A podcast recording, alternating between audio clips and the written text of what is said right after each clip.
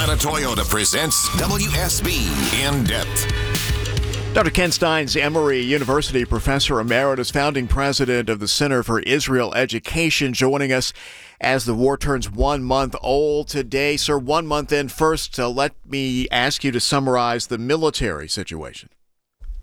Well, the military is situation is, to say, it's an understatement, it's ongoing.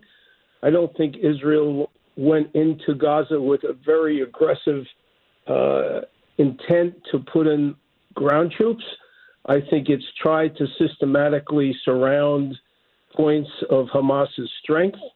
Hamas is a uh, very determined fo- foe, and I think their goal is to take whatever it is necessary in terms of time to kill as many Israelis, to prolong this conflict as long as they can, because they are not only using the war physically, but they're seeking to gain international condemnation of Israel's action in Gaza.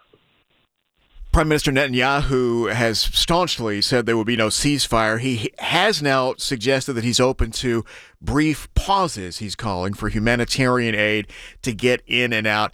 That is a change. Is it a concession, would you call it? Is he feeling some political heat? I, I think it's difficult sitting in Atlanta to make judgments about concession or is it is it a change.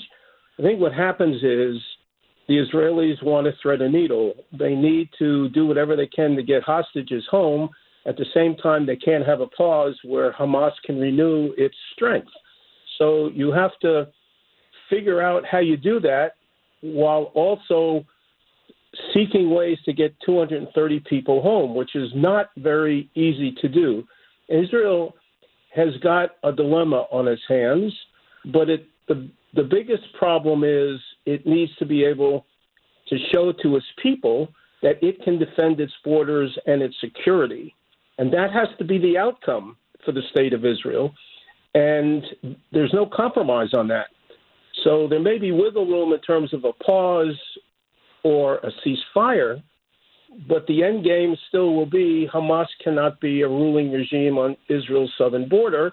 And I think Israelis, as well as many others, want to see the Palestinians control their own destiny in Gaza and not have either the Israelis or the international community do that for them, whether it's two weeks, two months. And I'm not understating this. This could take at least a year or two or more. Yeah, a long way past the six-day war already, right? Doctor Ken Stein, Professor Emeritus at Emory University, we appreciate your time as always, sir. Thank you for having me. Indeed.